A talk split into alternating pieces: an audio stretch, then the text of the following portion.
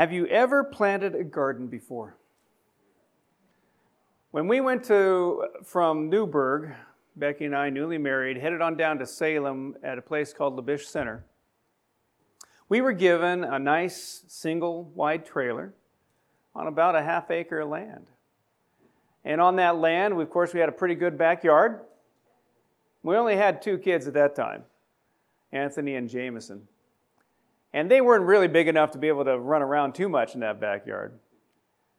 But also, with that backyard, we also had a, a huge garden. It was gigantic. We had never gardened before.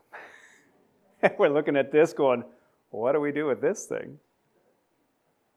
And we were instructed by those at the church, at Labish Center, they said, you know what? There's a lot you can do with that. Let me help you. And so they're going to help us learn how to garden. so we looked at that and we said, okay, great, you can help us do that. That's wonderful. And so they let us know the different ins and outs of gardening and, and uh, taking care of it and everything else. So I went and got, got some seeds and came back and thought, okay, I know how to plant these things. I think we should be good. And, and we chose different things, of course, to plant. I took this broom handle that I thought would be great for planting seeds. I thought, oh, you know, put the seeds in, no problem. Well, little did I know that if you plant them too deep, they will never grow. I thought, well, I'm going to get them into that soil real good. So I, I took that broom handle and went, drop on down, cover it up. That'll do good. Funny thing, never saw those things grow because they were so deep down in the ground, they never came up. That was our first, well, my first experience in gardening. Uh, Becky grew up on the farm in Battle Ground, Washington, so I think she knew a lot more than what she let on to, to do. And, and so she's probably kind of snickering as I was trying to figure out what it is to plant seeds. What is that all about? And you got to be careful with that, though, because you can't plant them too deep. You can't plant them too, too shallow, of course. And, uh, and of course, there's other things that are involved with that. You need to have the water you have the sunlight and the right amounts of those things, especially, you know, the, the soil needs to have the right kind of condition as far as uh, fertilizer or whatever else that will help the whole situation there. All those things come together for a healthy crop. And the same thing as well, too, things come together for a healthy church. The different elements that need to come together to be able to form a healthy church the care and concern for one another that goes into this, the, the, the love for one another. There's the right mixture of all these different elements that helps form a healthy church. And I believe we are in the right direction moving as a healthy church. Healthy church communities and individuals are something God cares deeply about. In fact, much of the New Testament addresses life in and among the community of believers. And as a pastor, there's nothing better than seeing a congregation healthy and growing and producing kingdom fruit. But how do we get there? How do we get there? Well, today we begin a new four week series called Rooted, which will help answer that very question how do we get there as a healthy church? Using the same agricultural imagery that Jesus so often used, we will be led through planting, growing, pruning, and harvesting. We will look at both unhealthy and healthy practices in the life of a believer. And we'll discover the process of discipleship that leads to a fruitful life in Christ. You heard the, the Psalm 1 being recited there in the video. And the verse 3 says that a person rooted in their faith shall be like a tree planted by streams of water, which yields its fruit in season and whose leaf does not wither. Whatever he does prospers. In order for a seed to grow and ultimately prosper, it must first be planted properly. A seed is generally planted in soil, and the quality of the soil has immeasurable effect on the growth of the seed. Now, here we have a potted tree. Now, I already fooled somebody who thought it was real. It is not real, okay? It's, it's fake. But I thought this would be a good prop for us throughout the time that we're doing this series, Rooted. and remind us of the different things that we need to be, be doing.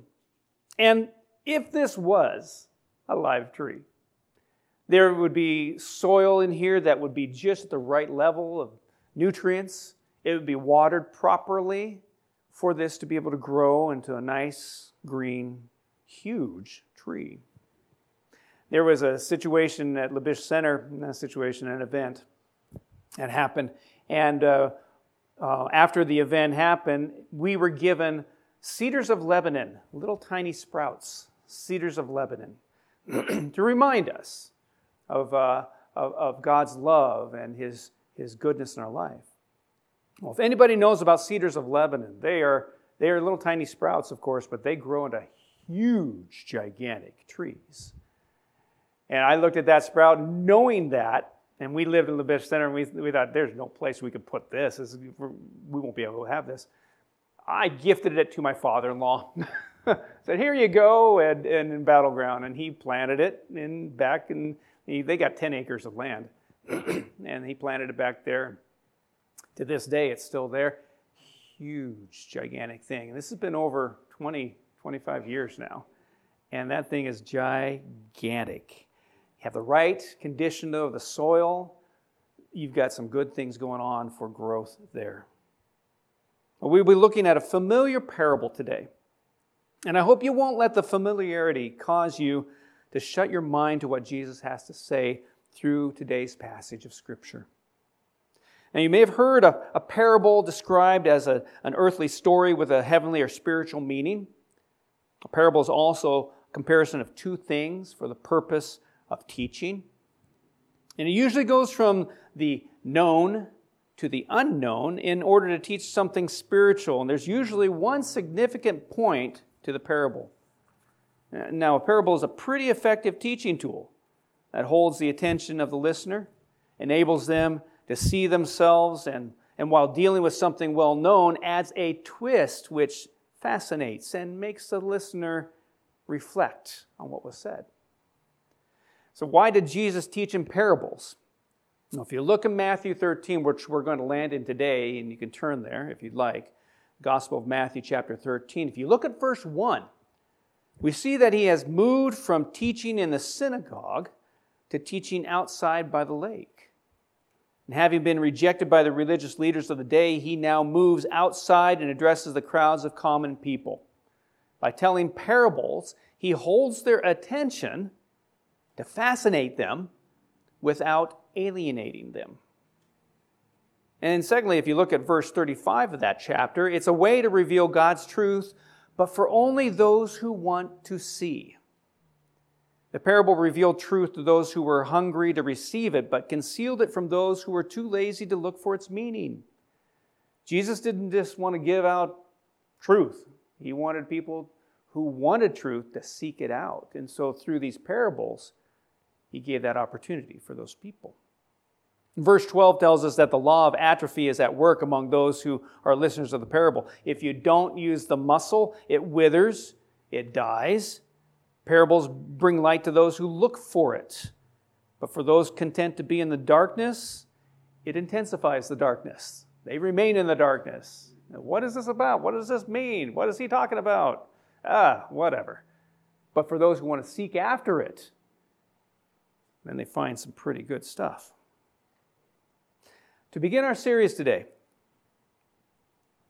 we will be talking about planting, the planting of the seed and the quality of the soil. In the parable of the sower, Jesus says in Matthew 13, verses 3 through 9, he says, A farmer went out to sow his seed. As he was scattering the seed, some fell along the path. The birds came and ate it up. Some fell on rocky places where it did not have much soil. It sprang up quickly because the soil was shallow. But when the sun came up, the plants were scorched and they withered because they had no root. Other seed fell among the thorns, which grew up and choked the plants. Still, other seed fell on good soil, where it produced a crop, a hundred, sixty, or thirty times what was sown. He who has ears, let him hear. And then, eight verses later, Matthew in the Gospel of Matthew, Jesus explains the meaning of the parable to the disciples. I'm so glad that's there. so we also, too. It's kind of like a little cheat sheet. Starting with verse 18. Listen then to what the parable of the sower means. When anyone hears the message about the kingdom and does not understand it, the evil one comes and snatches away what was sown in his heart. This is the seed sown along the path. The one who received the seed that fell on rocky places is the one who hears the word and at once receives it with joy. But since he has no root, he lasts only a short time. When trouble or persecution comes because of the word, he quickly falls away. The one who received the seed that fell among the thorns is the one who hears the word, but the worries of this life and the deceitfulness of wealth choke it, making it unfruitful. But the one who received the seed that fell on good soil is the one who hears the word and understands it. He produces a crop yielding a hundred, sixty, or thirty times what was sown. And we'll stop there. So Jesus gives us four different scenarios of seed being spread in this parable. He explains that the seed is the word, the good news shared with others. The soil is the heart of a person where the seed of the good news can take root. Jesus makes it clear that the problems in the parable don't occur with the seed, but the problems arise depending on what kind of soil the seed falls onto. So, let's take a look at the four different types of soil that are mentioned here, described in this parable of the sower. And I trust we can see how it applies to our lives and our relationship with Jesus.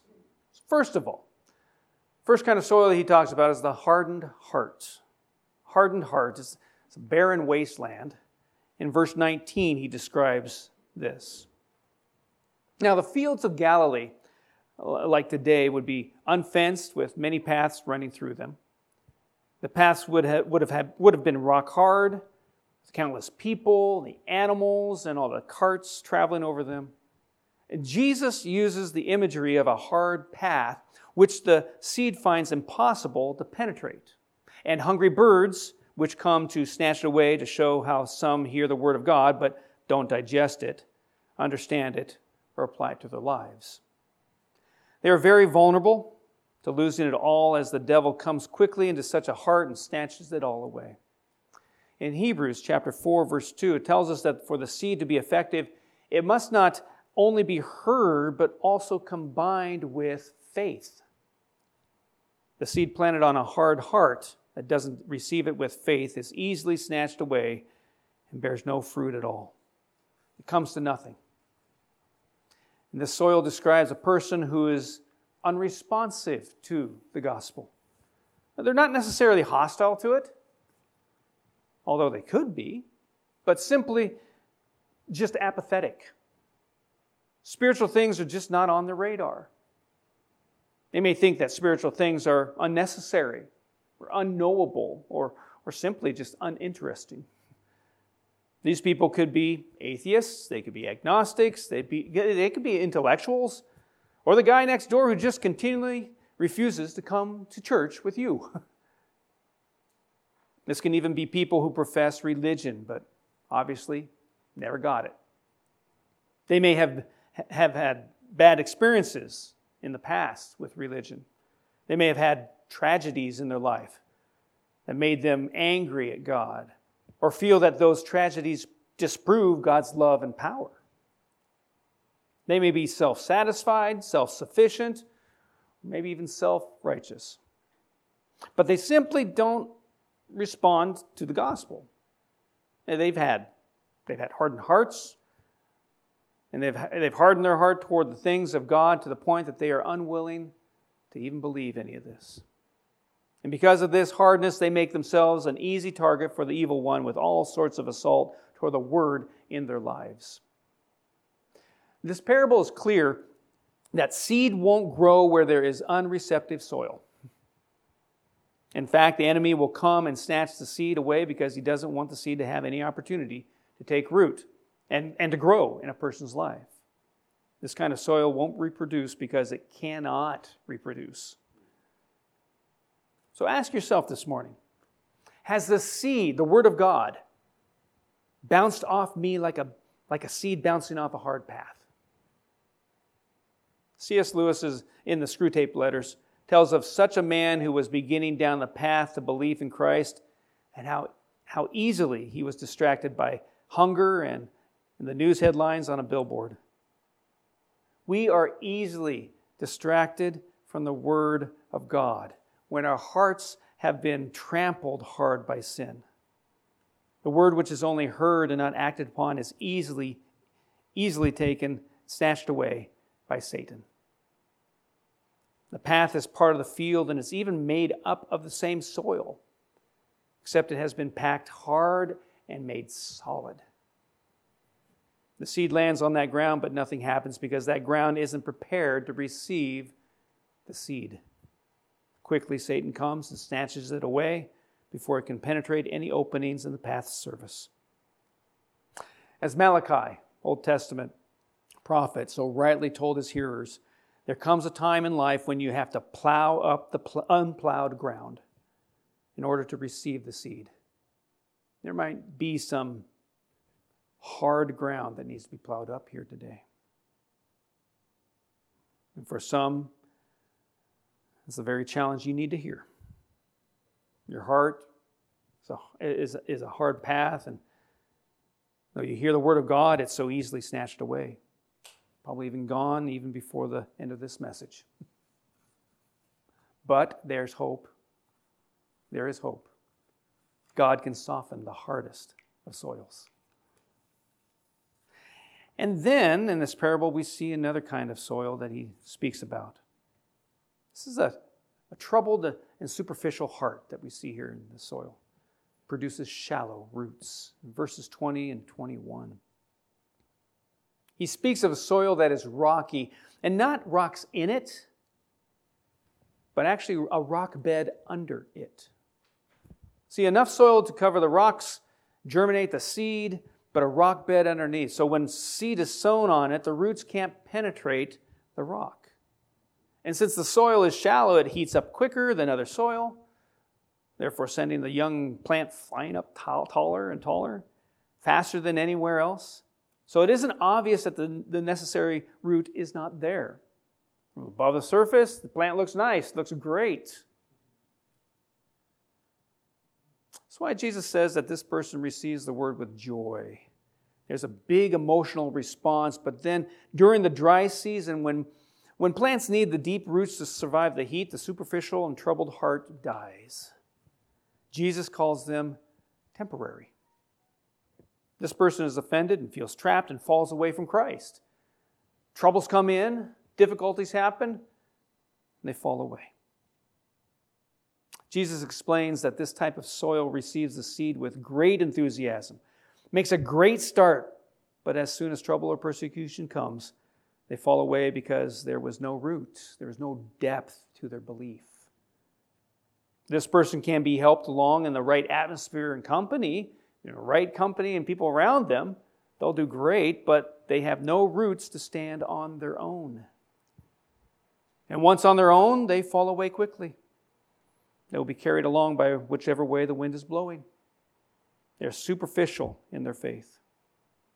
And the seed comes to nothing in the life of the hearer and bears no fruit in the world. And I believe, I, I think there are just too many superficial Christians in churches today. Too many of them.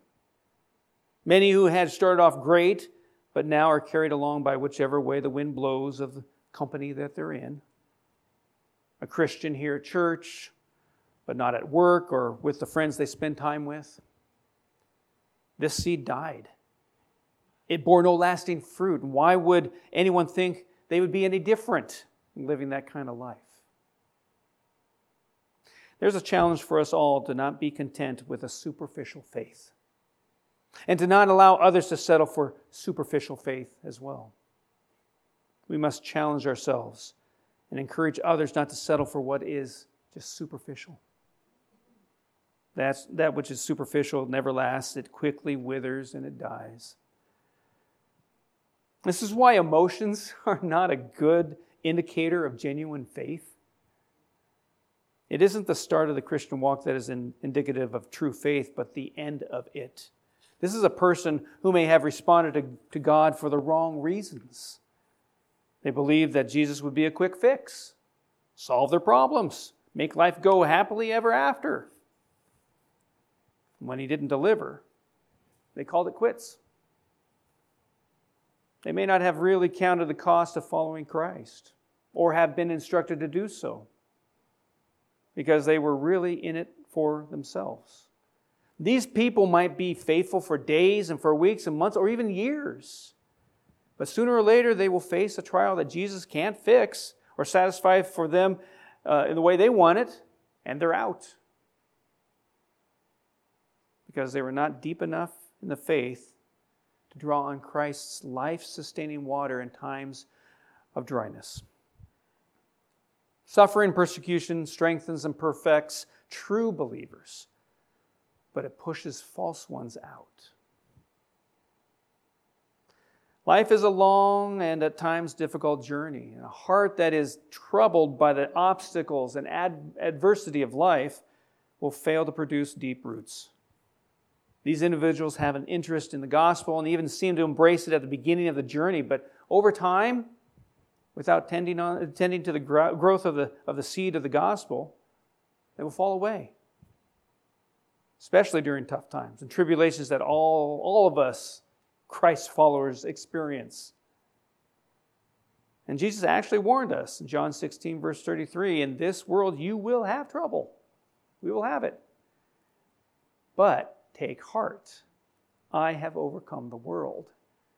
That's the hope we have, the connection we can have with someone who's gone on before us and knows about this. But he did say, We will have trouble. Shallow roots will not sustain a person through the adverse and difficult seasons of life. It won't happen. It takes deep, strong roots growing in healthy soil to weather the stormy seasons. But again, there's hope. There's hope. God can break up the rock bed barrier in your hearts to allow the roots of God's word to go deep in your life. It can happen. A third kind of soil that he describes here shows us a distracted heart. A distracted heart that bears no fruit. Found in verse 22. This kind of soil is full of foreign seeds. Jesus implies that these other seeds are strong and vigorous. He says that they are weeds of cares of the world and riches. They, they choke the life out of a profession. They prevent faith, uh, fruitfulness and they deprive the good seed of needed resources. This is a person that never makes a clean break with worldly things, still too connected. These things don't necessarily have to be immoral or illegal. In fact, they could be good things, but simply more important than Christ. These are people that are too concerned about what others will say or what a decision for Christ will cost them. These are people that love sin too much to get rid of it. They love money more than Christ. They love sex more than Christ. They love power or work more than Christ. They love family more than Christ. These are people who aren't committed to the lordship of Christ in their lives. And anything that seizes the position of God in your life is idolatry.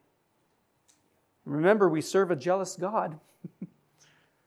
we don't, he, he doesn't want to take second place to a relationship or, or a possession or an idea or even a goal.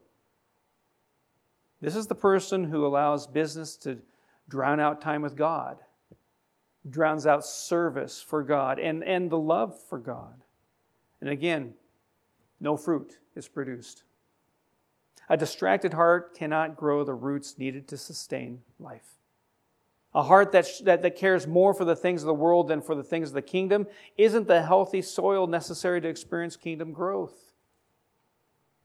Money, status, popularity, and other worldly pursuits choke out the ability of the seed to get the nutrients and care necessary to grow roots in a person's life.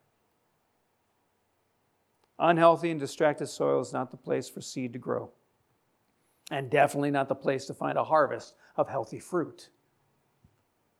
But again, there's hope. God can change a divided and distracted life. And then finally, come across this kind of soil, which represents a fertile heart that sustains life, found in verse 23. See, the key, the key to good soil prepared for the seed to bear fruit is that the hard ground has to be plowed and broken up. Weeds need to be removed, stones need to be removed, the seed needs to be planted, it needs to be watered, and it needs to be nourished. Then it can bear fruit.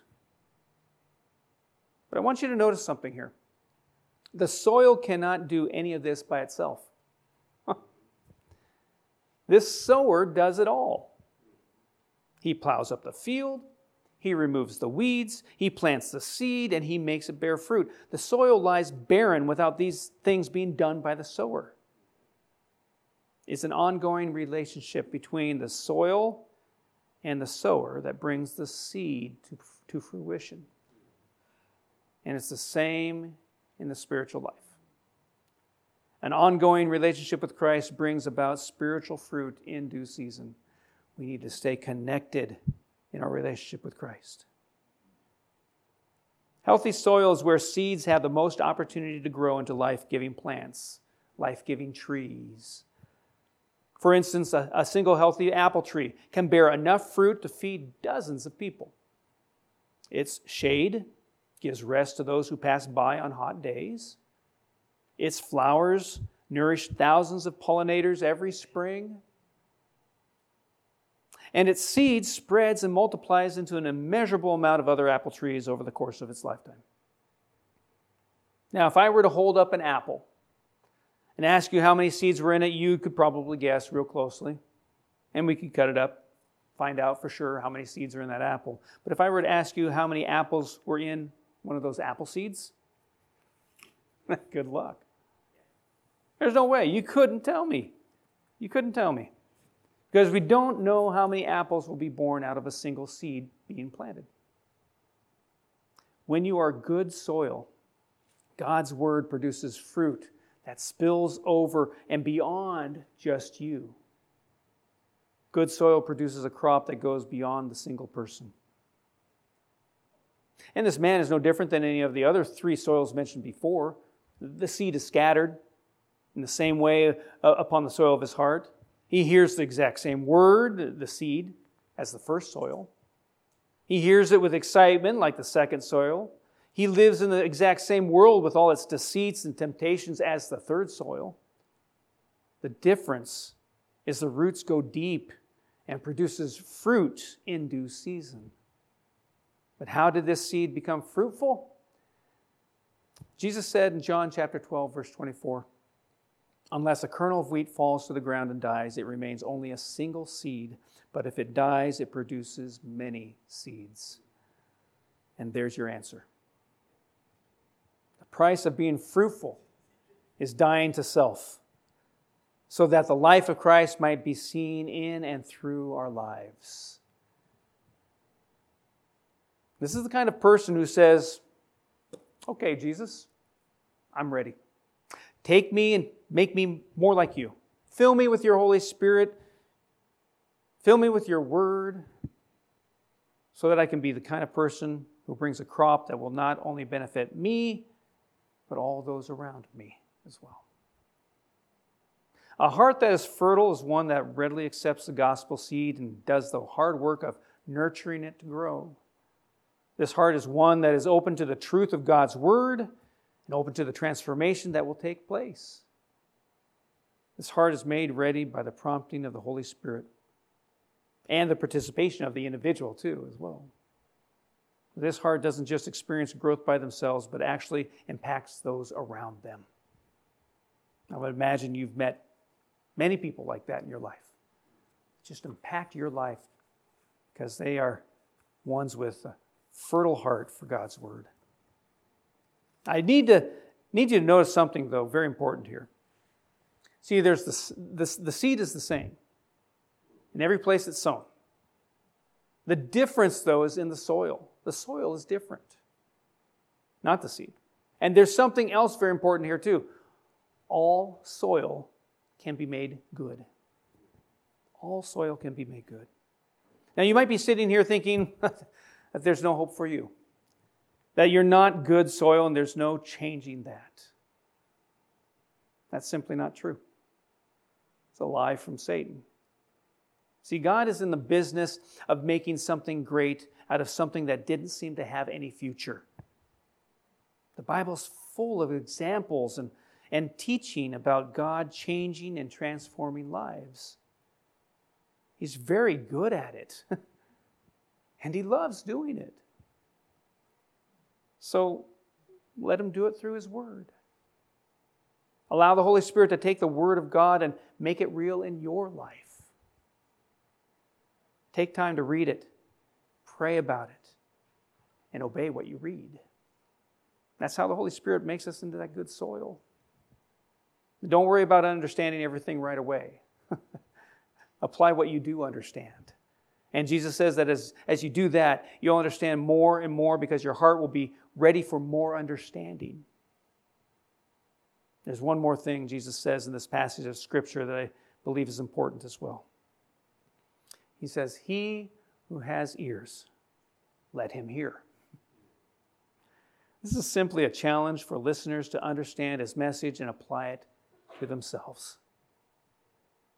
I think I've made it very plain over the years here that it's not good enough to just hear the words of Jesus or even to read, study, or memorize God's word. He wants you to apply his words, make them part of your life, let them impact every area of your being. This gives you spiritual ears. Spiritual ears to hear and understand. And it, it, it, it shows and proves how good God is in your life. It paves the way to life change at the deepest and most significant levels as well. So let me just challenge you to take the words of Jesus seriously and do something about them. do something about them. So leaves me with a question for you. What kind of soil describes your heart today? What kind of soil describes your heart today? Are you indifferent to the good news of Jesus? Are you needing to spend time on the condition of your heart so that the seed of the gospel can grow deep and healthy? Are you divided? Maybe distracted? Are there too many things in your life clamoring for your attention and care? If you've ever had a garden, you know the, the effort it takes to grow and sustain life in that garden. It's no different with the garden of your heart, where the divine seeds of the gospel are trying to grow. They need healthy soil, they need consistent care. And God is the master gardener who knows how to make the garden of your heart conducive for spiritual growth. All you need to do is just ask. So, do you need to spend some time with the master gardener in prayer today? Do you need to need him to soften your heart? Do you need him to break through the bedrock barrier in your heart to allow the roots to grow deeper in you?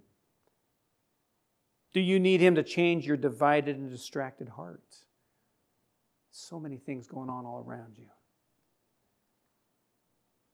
Do you need to die to yourself and let the life of Jesus be seen in and through your life? Whatever the Holy Spirit is prompting you to do, don't hesitate. Don't hesitate. Just act upon it. Act in obedience. Let's pray. Lord Jesus, I ask that you be with each one here today. Lord, as we sit here contemplating what has been said, probably being tapped on the shoulder by the Holy Spirit about something, I pray, Lord, that we would act upon that, that we would respond in obedience and say, Yes, Lord, you're right. You do need to come into my heart to break up that hard ground You do need to come into my heart, break past that, that barrier, that stone barrier that's just below the surface. Nothing has gone deeper, and I need to go deep with you. Yes, Lord, you need to come in and you need to help me change my heart in a way that it's just so distracted, so divided. I need a heart just for you, Lord. Maybe there's someone here today that's praying that they forsake all the things that they would want to have in their life, they die to themselves, their desires, their, their future, and just give that over to you. Allow you, Lord, to take care of it. Call the shots. Allow you to be seen through their life. Whatever it might be, Lord, I pray that we would respond in obedience, whether it's here at the altar or even right where we're at, that we would go to prayer to you, the master gardener who can, who, who can know what knows what's best for us. So, Lord, I pray that uh, we'd spend time in that, that moment with you while we sing these songs. And Lord, I pray again that we would sense your love and your care for us. Thank you, Jesus. In your name we pray. Amen.